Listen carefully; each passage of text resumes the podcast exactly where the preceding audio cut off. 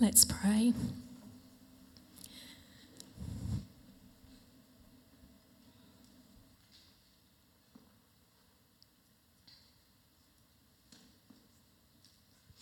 Father, we lift up the Maddocks to you.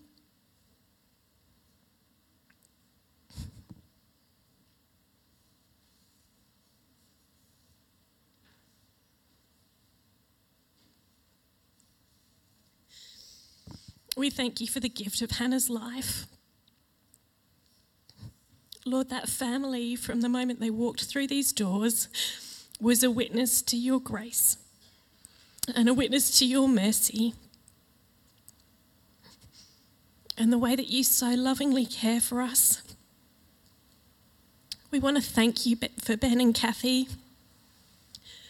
for their sacrifice day and night behind the scenes to love and nurture not only Hannah, but Peter and Andy as well. Thank you that they knew that Hannah was a gift from you.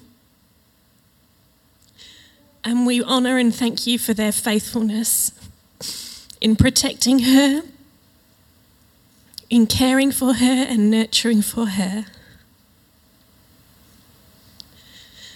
Father, in this week and the next few days, we pray that your strength and your sustaining would give them all that they need. We pray for Peter and Andy.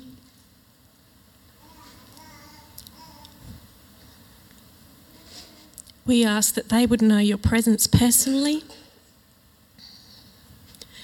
that they would have a deep assurance of Hannah being with you forever.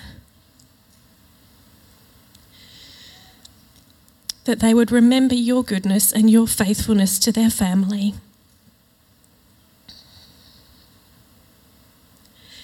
We pray for them and their extended loved ones on Wednesday and on Friday. That your name would continue to be glorified through their family and their witness to you. Please be with them in the day to day adjustments, their home, their lifestyle, everything in so many ways supported Hannah. And there are memories wherever they look. Please give them wisdom and discernment Help them to know that they don't need to rush any processes.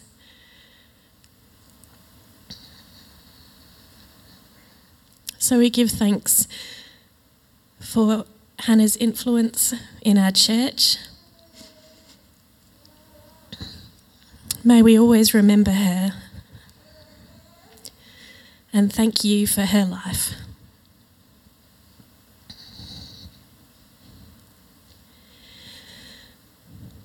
Lord, all around the world, there are so many people who are persecuted for their faith.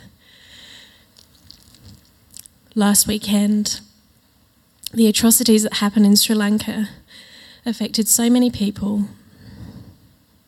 We pray for your peace in that situation and in that nation. Thank you that you reign over all. And then there will be a time when you bring everything under Christ. Help us not to be ashamed of our faith in a free, safe country. May we live out a simple faith of acting justly and loving mercily and walking humbly with you, Lord.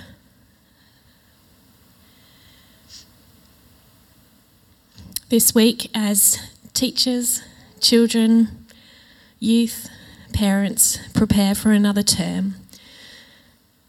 We pray that you would bless the children in our church, give them deep, loving friendships, bless them in their studies and their learning, inspire them with your creativity May they be lights in their schools and kindies and high schools.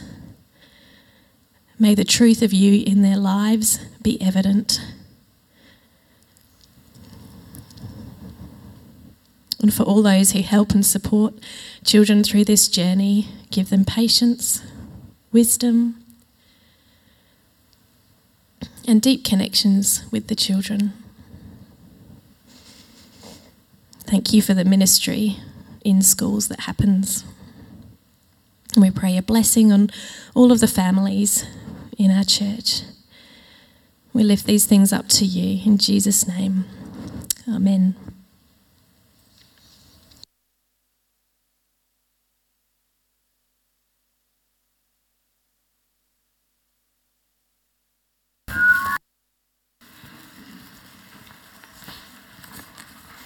Good morning, everybody.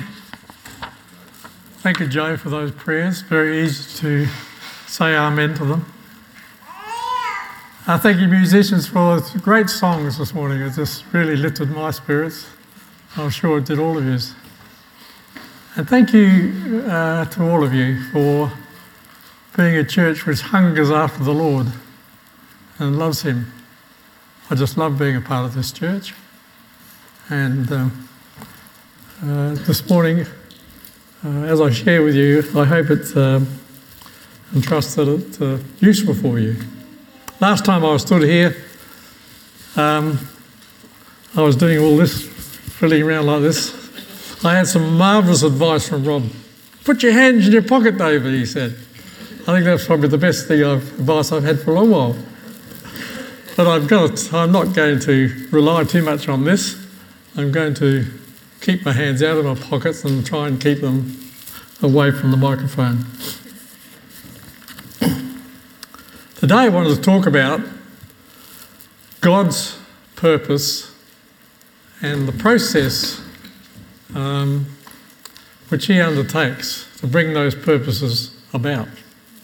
And that seems to be quite a huge subject, so obviously, in my little mind, I'm not going to be able to. Uh, uh, do justice to it, but there are some things that I'd like to say. When I was, uh, had a, a, home group some time ago, well, not that long ago, um, I was talking about some of those processes that as we shared lunch together and almost in accord, Anne and Lynn and Jim, none of which are here today, said, You must preach on that next time, next time you get a chance. And as it happened, that Sam had only asked me a few days before that to preach again. So uh, that will come out later as I uh, talk about these things today. I'm also going to take little sections so that initially it might uh, you might have some trouble seeing how it all fits together, but let's just pray. Heavenly Father, uh, as I talk today, I do pray that your Holy Spirit will grant discernment to those who are hearing. And uh, the wood, hay, and stubble that I might say, Lord, let that be burnt away, and those things which are gold and precious, uh, enhance them to their hearts, I pray, in Jesus' name. Amen.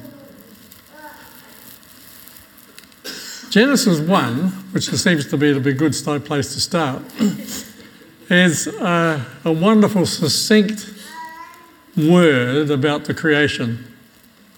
And in that chapter uh, is set out uh, the Lord's creative activity, uh, both of the universe and all the, everything within it, and also uh, the creation of man. And as it's recounted, it says, God said it was good until he gets to man, he says it's very good. And we see this physical creation come into being in, the, in, that, in that chapter. But there's also a comment there about what he has given and what his purpose is for man. I'd just like to read that from Genesis 1 26 to 28. And God said, Let us make man in our image, after our likeness and let them have dominion over the fish of the sea and over the birds of the heavens and over the cattle and over all the earth and over every creeping thing that creeps upon the earth. Dominion, sovereignty, uh, authority is what he placed in the hand of man over the earth. And God created man in his own image. In the image of God created he him, male and female created he them. God blessed them, and God said unto them, Be fruitful and multiply, and replenish the earth, and subdue it, and have dominion over the fish of the sea, and over the birds of the heavens, and over every living thing that moves upon the earth. What a fantastic thing. God gave into our hands, into man's hands, Adam and Eve's, Adam, whose, uh, whose seed we come from, uh, he gave into the hands of humankind this authority on the earth. But chapters 2, 3, 2, 2 and 3 talk about another aspect of the creation, and it is to do with morality. Apart from the physical laws which we live by, jump out of a 30 story building, with no parachute, the end result is we know. Uh, unless you happen to fall on a bush or some other thing which, which uh, uh, changes the circumstances. But we find in chapters 2 and 3 the story of the Garden of Eden, the story of man's awakening to morality. It tells us of the serpent that God placed in the centre of this garden two trees, trees of life and the, and the tree of the knowledge of good and evil. but everything else there we were able to eat freely. He didn't ban us from the tree of life. But he suggested to Adam and Eve that if they eat of the tree of the knowledge of good and evil, they shall surely die. Now there happened to be a serpent in the garden, and uh, that we read about that in Genesis 3 1 to 4. Now the serpent was more subtle than any beast of the field which Jehovah God had made. And he said unto the woman, Has God said, You shall not eat of any tree of the garden? And the woman said unto the serpent, Of the fruit of the trees of the garden we may eat, but of the fruit of the tree which is in the midst of the garden, God has said, You shall not eat of it, neither shall you touch it, lest you die. And the serpent said to the, unto the woman, You shall not die, for God knows that in the day you eat of it, then your eyes shall be opened, and you shall be as God, knowing good and evil. Now, I find this area, this, these few chapters, incredibly intriguing. We know that the serpent, well, he either lied or he didn't know what he was talking about, but because we know that when they ate of the tree of the knowledge of good and evil, death came. But in Genesis 3 22 23, we read these words And Jehovah God said, Behold, the man is become as one of us to know good and evil. And now, lest he put forth his hand and take also the tree of life and eat and live forever. And there the sentence trails off, it's not finished. It goes on to say, Therefore, Jehovah God sent him forth from the Garden of Eden to till the ground from whence he was taken. So here's a, a very interesting thing. When the serpent said to the woman, You shall be as God, knowing good and evil. This is confirmed in verses 22 23, where God, the Godhead, and the Godhead says, Behold, the man has become as one of us.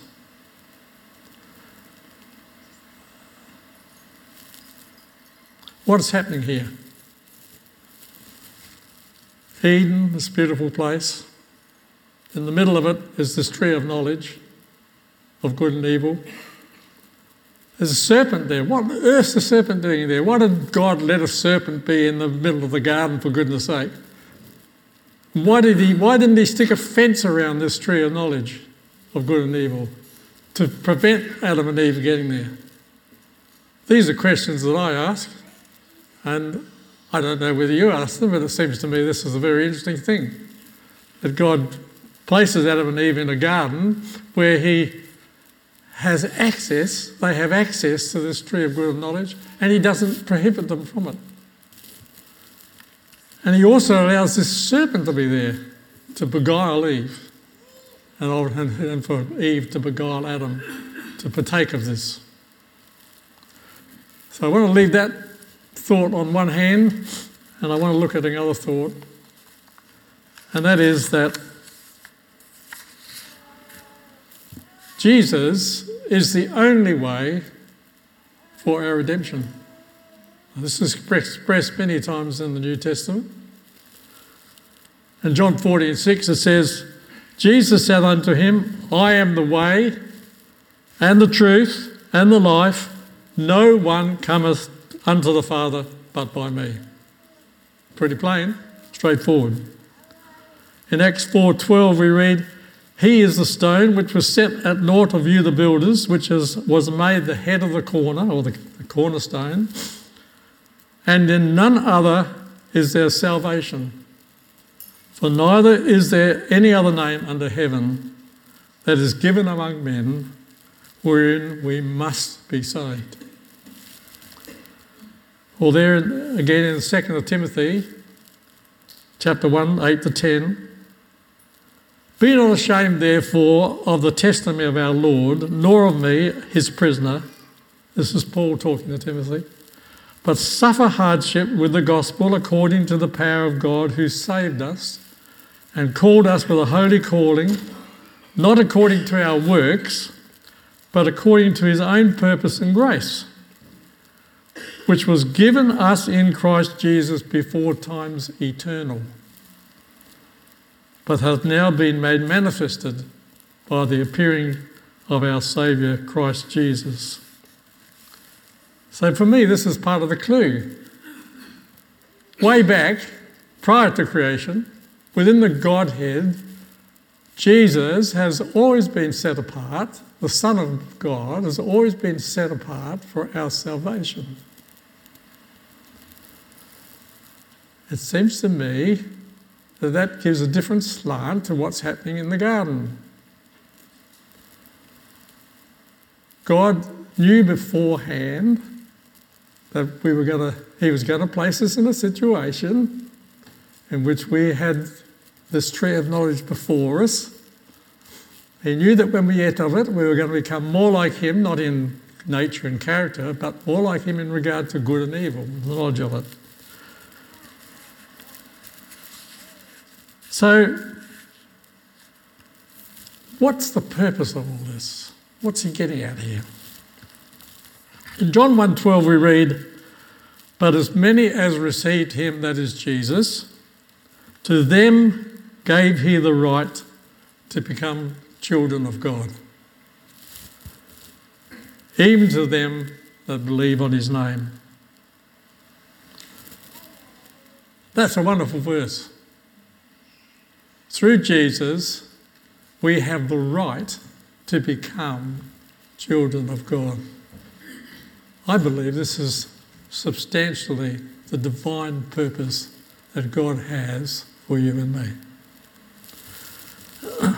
In John 3:16 we read, "For God so loved the world that he gave his only begotten son, and you all know it, that whosoever believeth on him should not perish but have eternal life."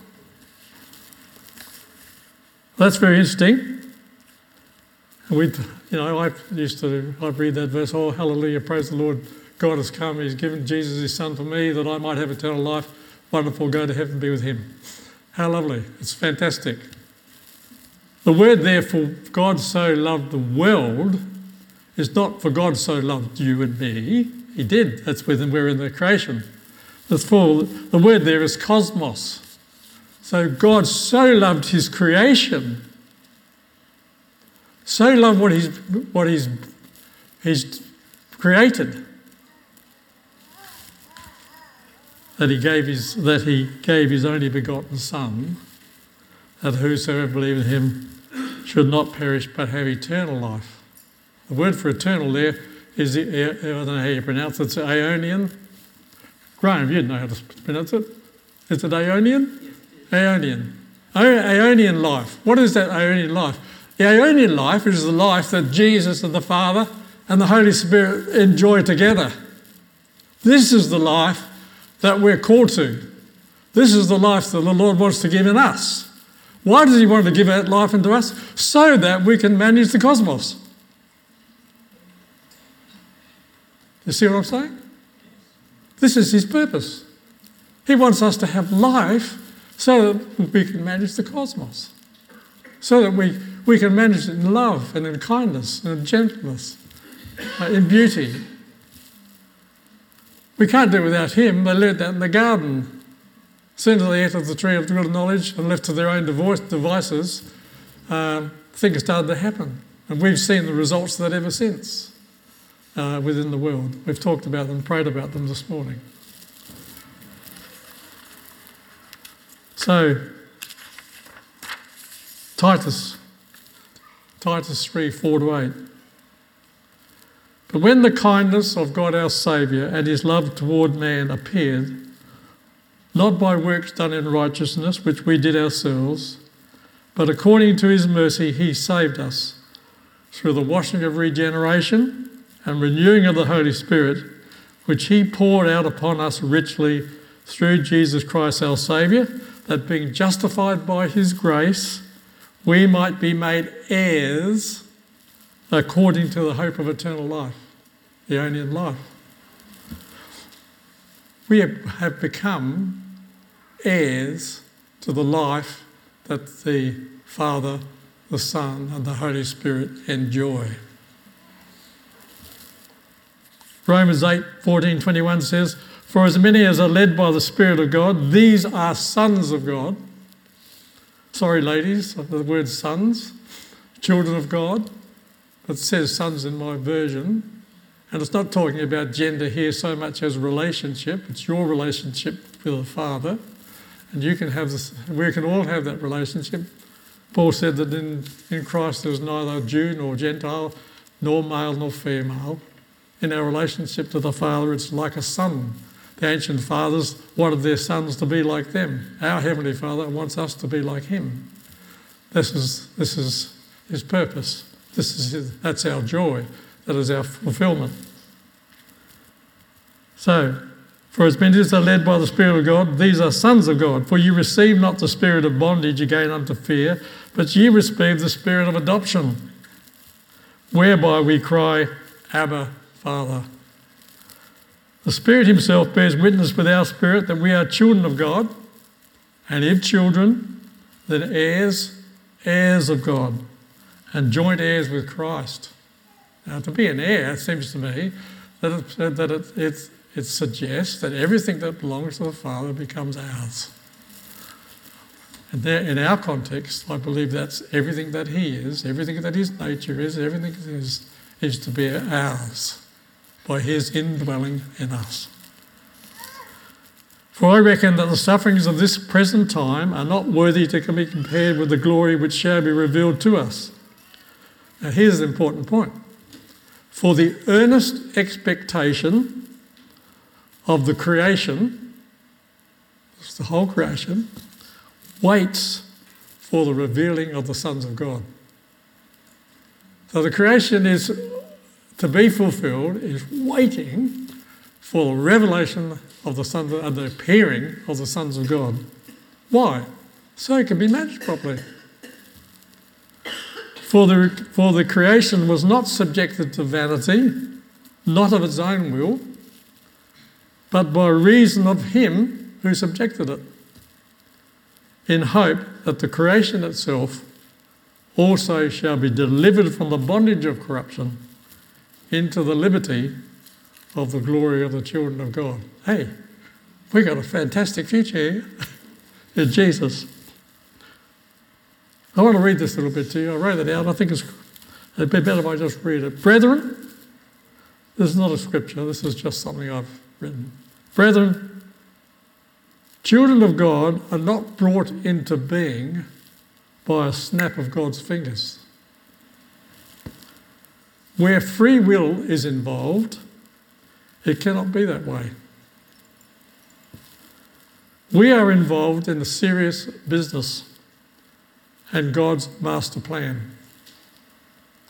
Men and women come to be the heirs of the kingdom through a way of failure and weakness, through an understanding of their own poverty of spirit, through an awakening, a realizing that only in God can they have life. That from our physical life in which we find ourselves, the coming of Jesus and our spiritual birth, this creation, I believe, is the perfect medium for maturing children of God in the ways of love. Left to our own resources, the knowledge of good and evil results in death. But when we look to God, all things work together for our good in leading us into sonship. This is God's purpose for us and the creation. You know the story of the prodigal son? The son goes to the father and said, I want my inheritance. And the father, what's he do? gives him his inheritance. He doesn't say, "Oh, look, I'm sorry, sorry, whatever his name is. I, I, I, I don't think you'd be able to handle it. I don't think you'd, be spend it wisely." No, he doesn't do that. He gives him, he gives him his inheritance. The son goes away, off to these far places, lives a debaucherous life and discovers that's not a very good thing. And in the midst of that, he suddenly realizes that his father's place is a much better place. And he turns his heart towards the home. And the father's already there waiting for him. It's marvellous. I think it's something like that. We had to discover that. Uh, knowing good and evil in our own strength is not a good thing. But when, when we put it to the Lord, uh, then it's really good. now we're told in Romans 5 verse, 10, verse 10, and Sam quoted it a couple of times, not the full verse, in regard, which was very appropriate. He quoted it on the Good Friday when we were here. While we were yet sinners, Christ died for us. While we were yet sinners, Christ died for us. The actual full verse goes a little bit more, and that's a little bit more than I want to talk about. Because it says, For if, for if, while we were yet sinners, Christ died for us, how much more shall we be saved by his life, active and vital within us? Now, to me, uh, the salvation that we receive in Christ is the beginning of a process of being restored to or being made sons. We're restored to our destiny. Um, quite a number of years ago, about 40, 40 odd years ago, I, I think I was just having a time of fellowship with the Lord. I was reading uh, the passage from actually, I can't remember whether it was Samuel or Kings, but it was about David, King David. And King David had, um, some of you uh, would know the story, he had, he had behaved very badly. He'd looked out his window and seen Bathsheba across the way, and Bathsheba was the other man's wife, and he, um, but he, he, he, he liked Bathsheba, so he committed adultery with Bathsheba. Then, when the husband got in the way, he sent him off on the battlefield so he get killed. Uh, uh, not a very wonderful fellow, David, most, in some aspects. But they had a child, and the child was sick. And uh, David was mourning and praying for the redemption of that, for the save, salvation of that, not the salvation, for the saving of that child from the sickness. And for some reason or other, a little verse really touched me. And uh, it says that the servants came and told David the baby had died. And the verse that affected me was it said, David picked himself up from the ground where he had been prostrate, washed himself, anointed himself, changed his clothes, and went in to worship. And God's, I believe, said to me, they are the three, they are just three essential elements in your growth into sonship. To be washed, anointed, and clothed. Uh, if you look at the scripture, there are all sorts of passages, all sorts of little passages we come up. We talk about three things of three. Ravi Zacharias uses the words redeemed, righteous, and worship.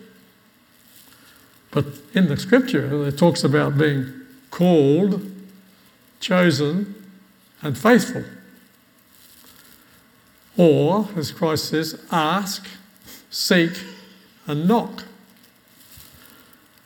Jesus says, I am the way, the truth, and the life. In the Lord's Prayer, we say, For thine is the kingdom, the power, and the glory. We have a baptism in water, a baptism of the Holy Spirit, and a baptism with fire. One of the, one of the pieces of scripture I just say I love, and it drives my wife, I've driven my wife up the wall with it probably, is the story, of the passage about the tabernacle of God, Moses' tabernacle. And I've spoken about this to the church before, and I'm sorry to those who, who have heard it before, but uh, it was in regard to that that I was talking to the home group. But in the tabernacle of Moses was just a wonderful pattern depicting the nature and character of Jesus if you look at the scriptures about it. And as we are his brothers, it is also a pattern for us. The furnitures of the tabernacle typify elements of God's nature and character. Wonderful to study. It's a sublime image. But there again, in the, in the, picture of the tabernacle, you have a court of the congregation, the holy place, and the Holy of Holies. Now, I'm not going to talk about those things now, but if you, if you have a chance and want to look at those things, you'll see how they, they interlock with each other. but for me, the very best illustration of our growth to sonship is given by the Beatitudes, as spoken by Jesus. And I see these as a, as a progressive thing. The first beatitude is Blessed are the poor in spirit. That's where it begins poverty of spirit. For theirs is the kingdom of heaven. Here comes the great promise. Blessed are they that mourn, for they shall be comforted. Mourning is regretting to what we were, looking for what we can be they shall be comforted. That is the great salvation work of Jesus Christ. next beatitude is blessed are the meek, for they shall inherit the earth. And then it goes, when you, when you mourn, when you regret it, the, the meekness talks about being taught, teachable, wanting to learn, wanting to know. It goes on to say, Blessed are, the, are they who hunger and thirst after righteousness, for they shall be filled. The next stage is Blessed are the merciful, for they shall receive mercy. And then, Blessed are the pure in heart, for they shall see God. There is another one. Blessed, blessed are the peacemakers. Blessed are us in, us in fulfilling our, our role. But it's a wonderful transition and this is what God wants to do in all of our lives. It's, it's a it's a transition that's reflected in God's in Christ's prayer to the disciples, the Lord's what we call the Lord's Prayer. If you follow it through, can we just have that up, please, Dave?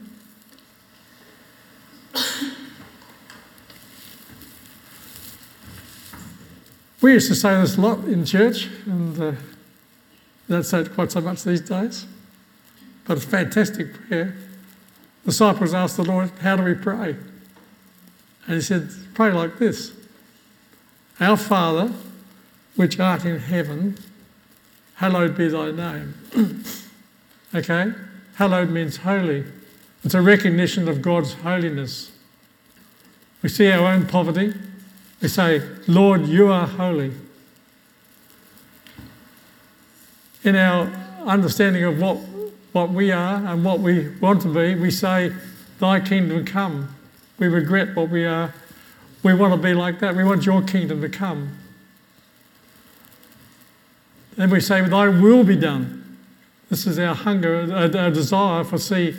Uh, in our meekness, we, we, we want to give up our ways and see His ways. We want His ways to come to where? To earth, as it is in heaven. Hungering and thirsting after righteousness, we say, Give us this day our daily bread. Jesus said to Satan, Man does not live by bread alone, but every word that proceeds from the mouth of God. Give us this our daily bread. Give us the word, Lord, of your life and your nature.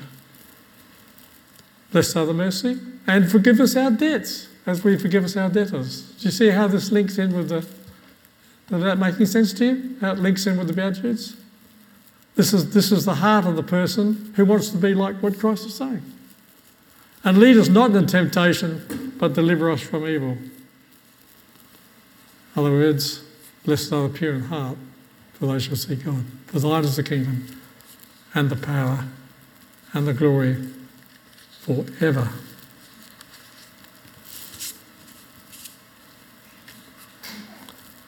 I hope that makes some sense to you. God is in the business of producing sons, children of God, heirs to the kingdom. This is where our focus should be. I think when I preached some months ago, we talked about living in the Beulah land, about married, on the high ground. This is this is, to be our motivation. All the works of love come out of that motivation to be like Him and to our character and nature to be transformed. We are told that He transforms us from glory into glory.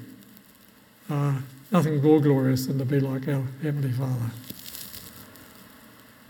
I'm going to ask you just to say the Lord's Prayer with me. And uh, then after I've got a little song, which is, I hope you, you will be happy to sing with me. Let's say we do it together.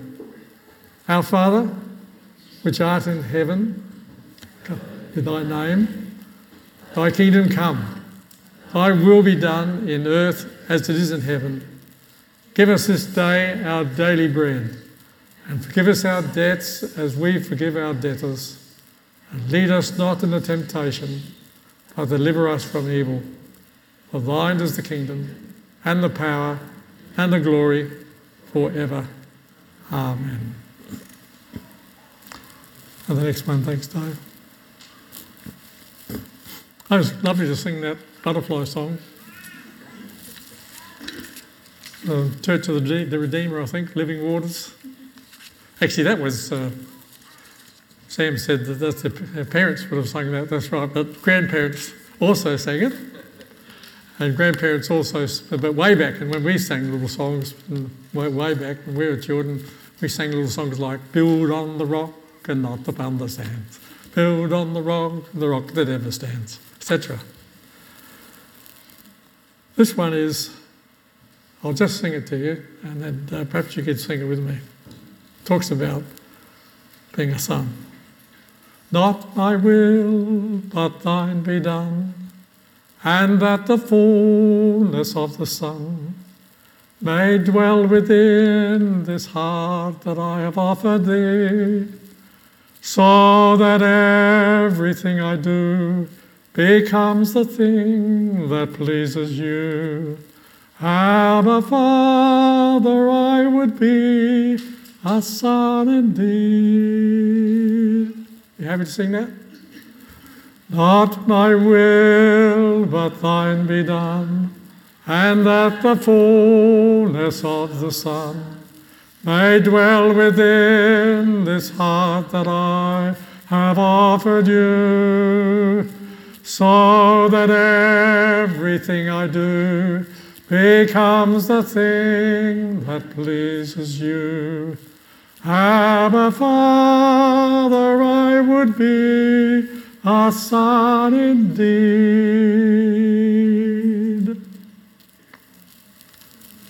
Thank you. The Lord bless you.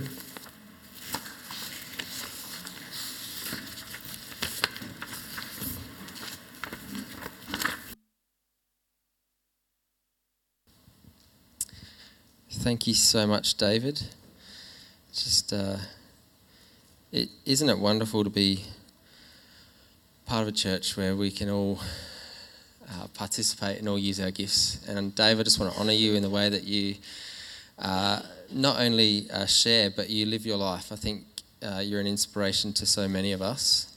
Uh, you talked about blessed are those who seek after righteousness and they'll be filled. I, I see that in your life. I see you're, seeking and you're desiring after the things of God, and that is a is an inspiration to me, and I'm sure so so many here.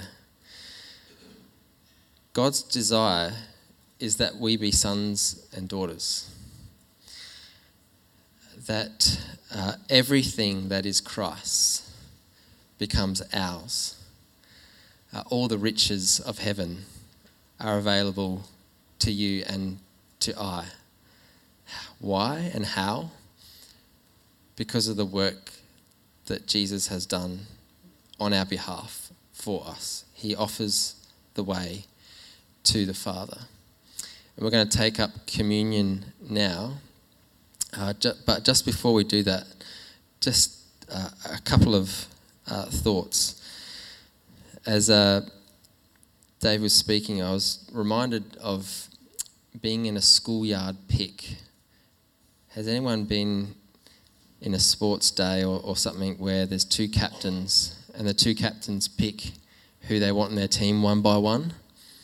And they normally go after the most athletic or the most skillful that they want on their team, and then the next best gets on the next guy's team. And, and there's a, a pick to be on, on the team. And it's based on ability or effort.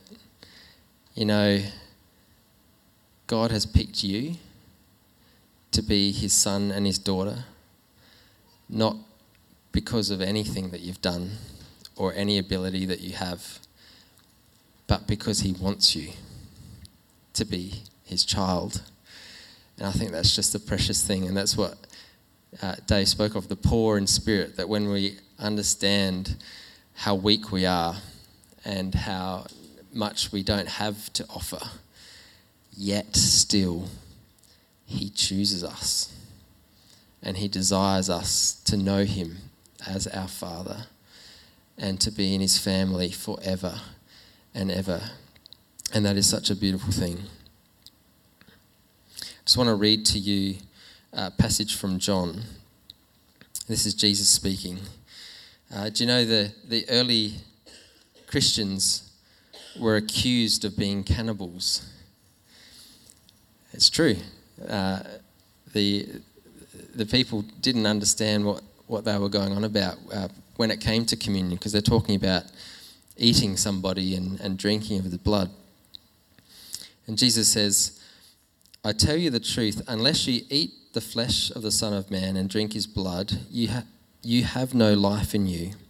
Whoever eats my flesh and drinks my blood has eternal life, and I will raise him up at the last day.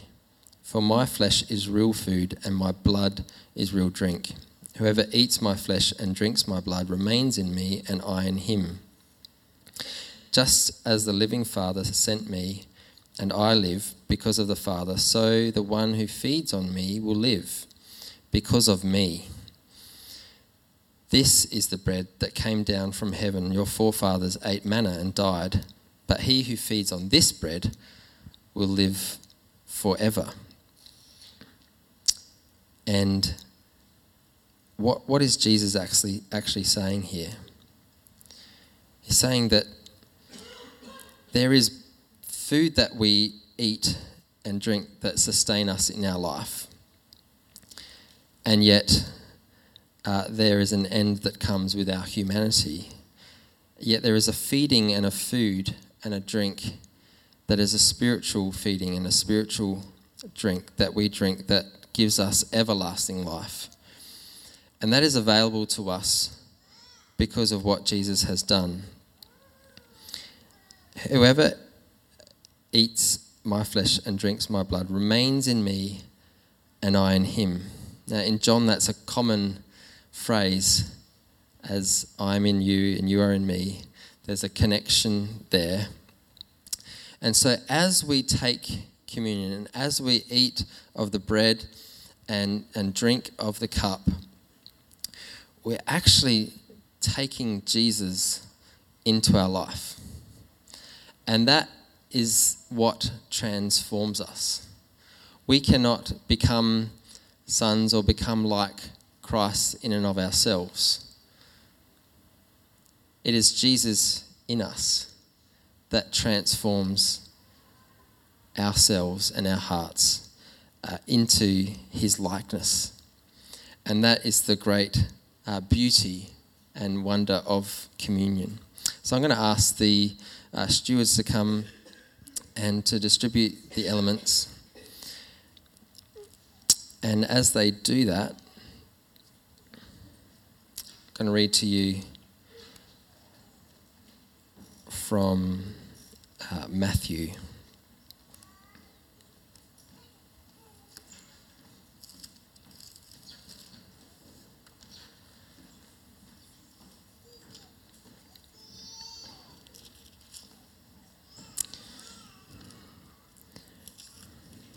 I did have it marked out here. There we go.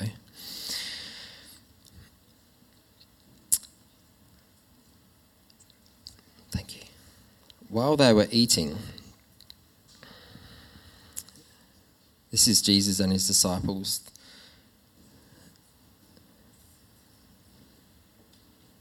While they were eating, Jesus took the bread, he gave thanks and broke it, and gave it to his disciples, saying, Take and eat.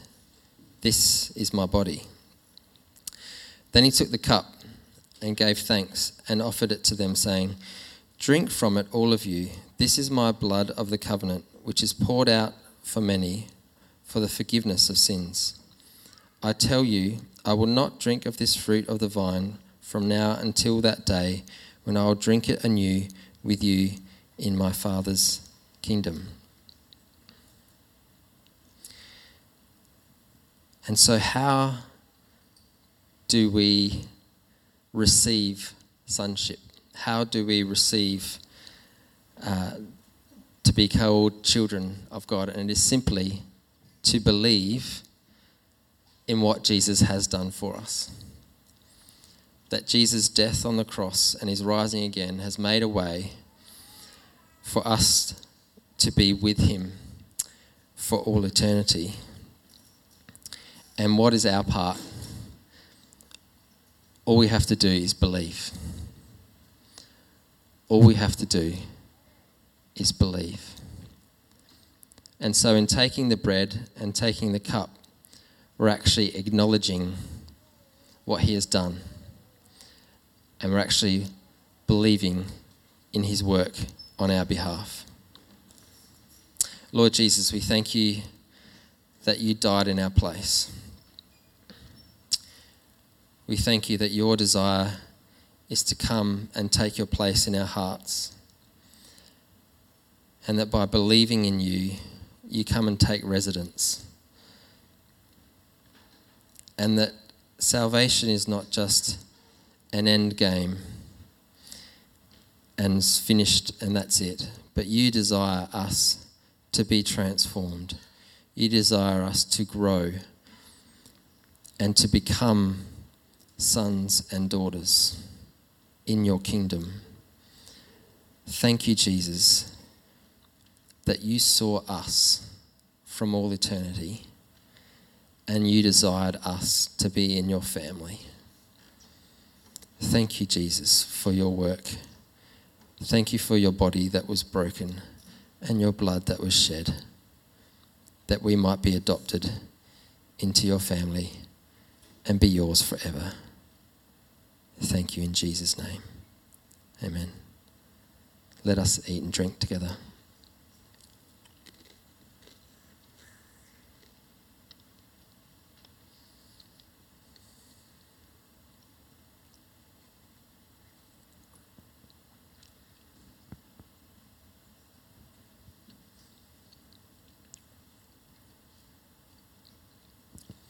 I'm going to invite the musicians up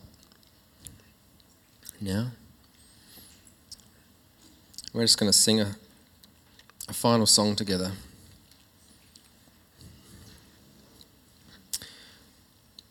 It's a song we know well and yet fits in so beautifully. Amazing grace, how sweet the sound that saved a wretch like me. I can see you now. I can see the love in your eyes that you'd lay yourself down and that you would raise up the poor in spirit, the broken to life. Let's stand together and sing.